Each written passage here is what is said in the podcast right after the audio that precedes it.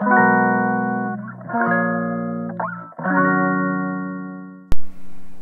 んにちは。ヨガじゃない話倉本々子です。このチャンネルはヨガ講師でカウンセラーの私が日常の生活の中で思うことや感じたことをながら聞きに良いゆるい形でお届けしたいと思います。はいこんにちは。今日はね本当にお天気が良いですね。もう桜も満開って言われてますよね。そうそう。今日は、えー、朝からですね、えー私がやっているオンラインサロンのあのお勉強会ではなくていつもね毎月あのお勉強会って言って講座のようなものですね、まあ、最低2時間ぐらいのもので、まあ、資料を作ってプレゼントしてそれに沿って授業をするっていうのをやってるんですけどそれとはまた違くてのメンバーの皆さんと一緒に交流をするねお話し会をやってるんですけれどもまあ、グループコンサルという名前を付けたのも皆さんのねこう悩みっていうのがそれぞれあるわけですよ。の、このレッスンの時にこうしたらどうかなとか子育てでこんなこと悩んでますとかあとはこんな素敵なものを皆さんに紹介したいですっていうのもあったりして。そう。で今回はですねある一人の方が、えー、皆さんのね読んでる本を知りたいななんて教えてくれて。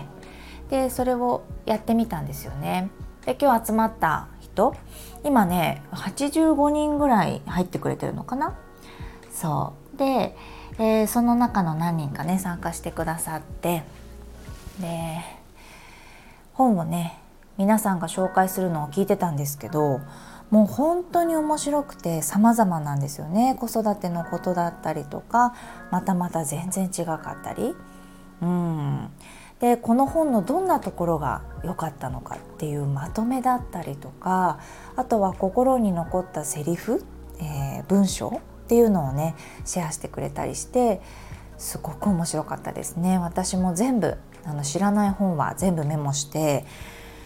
読んでみたいなっていうふうに思ったんです。でそんな中であの一人ね紹介してくださった方の本がたまたま私があの前から読んでる本で今日この本みんなにシェアしようかなと思った本も結局紹介それはしなかったんですが「えー、母の」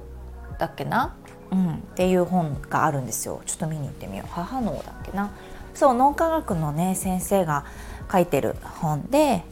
そう母と子のための脳科学母のって読むのかな、うん、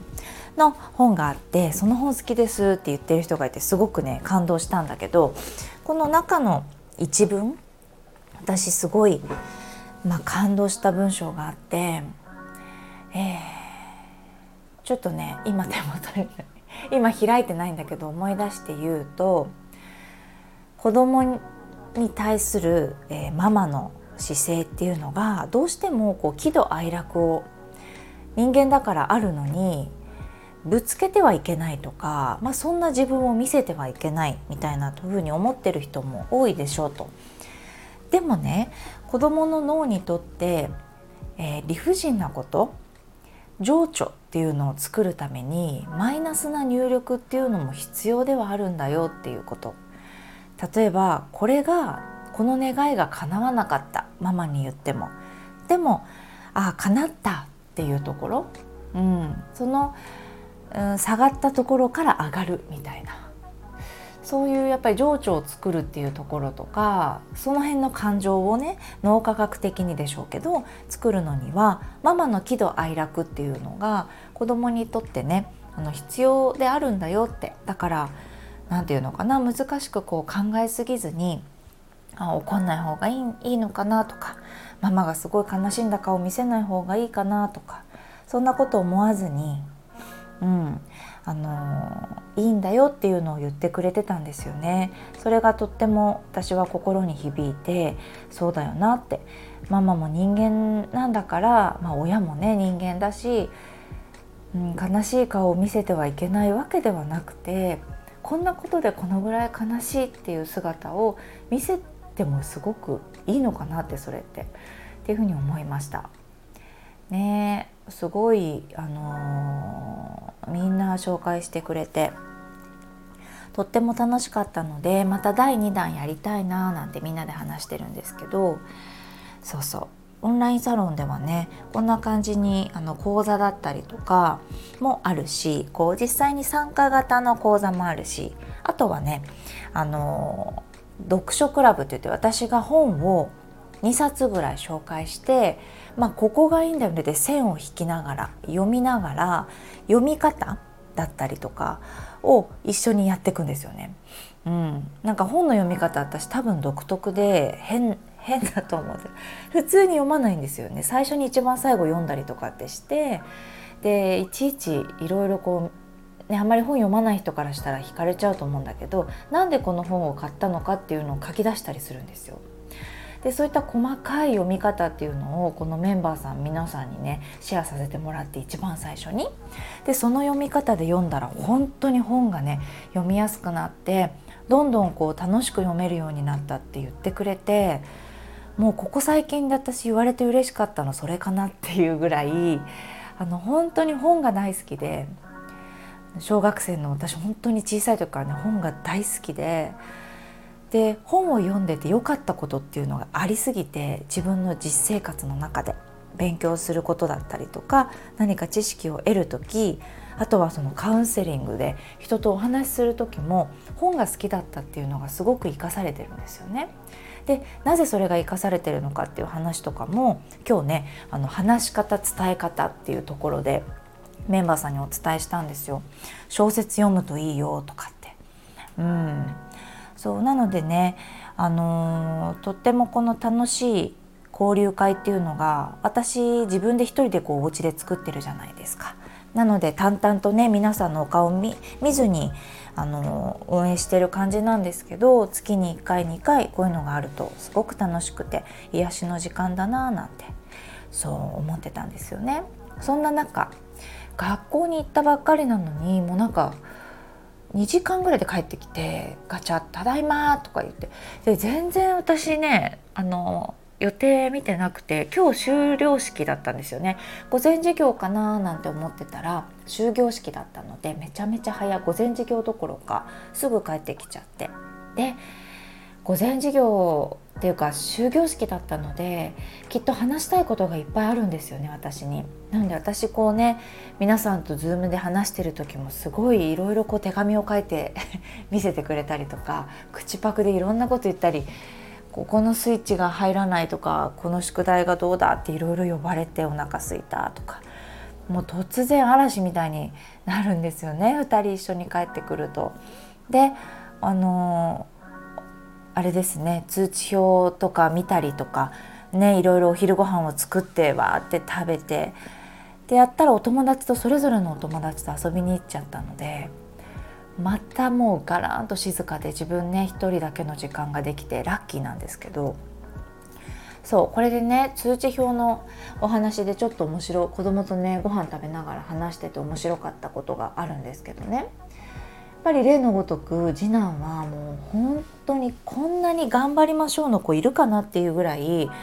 頑張りましょうだらけなんですよ。一番右側っていうんですか？わあすごいねなんて。でお勉強はまだしもねなんか日常生活みたいな欄あるじゃないですか6個ぐらい。あそこもねなんかほとんどダメだったんですよね。うん。なんかダメだったっていうか 頑張りましょうだったんですよね。